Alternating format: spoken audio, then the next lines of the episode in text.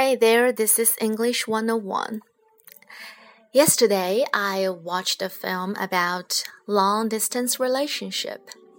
It's a Korean film. The Hollywood has a remake of it, which name is The Lake House.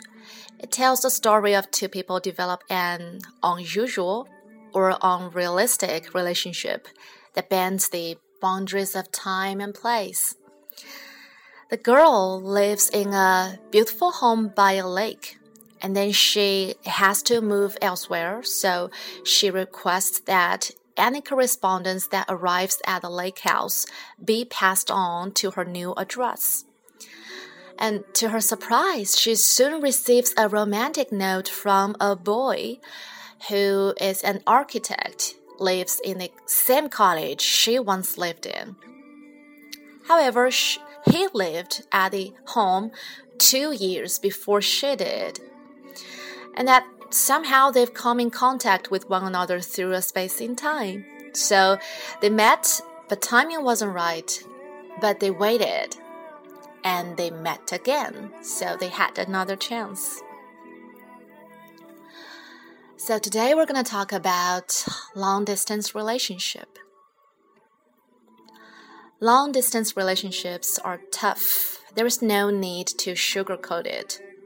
Being miles away from one another puts stress on the relationship because it requires an extraordinary amount of trust and dedication. It can be so frustrating to keep the connection you once had when the two of you were not beside each other.One tricky thing was keeping the romance. You cannot look one another in the eye, much less give hugs, kisses, or go on a romantic date. So you had to get creative. Without romance, the relationship is basically only a friendship, which is not a bad thing. But many people crave something deeper, right? So here are some ways...I found to have romance in long-distance relationships. For example, you can send good morning text messages. It sounds sappy, but by texting each other good morning and good night, your partner could know that you're thinking about them when you wake up and when you're going to sleep. It is even better to ask a couple of thoughtful questions such as, how was your sleep? Or what are you up to today?You can also plan date nights.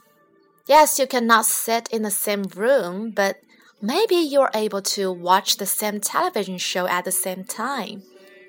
Now, some of the most fond memories of long-distance dating was curling up on the couch with my phone beside me and texting my boyfriend comments on the show we were watching.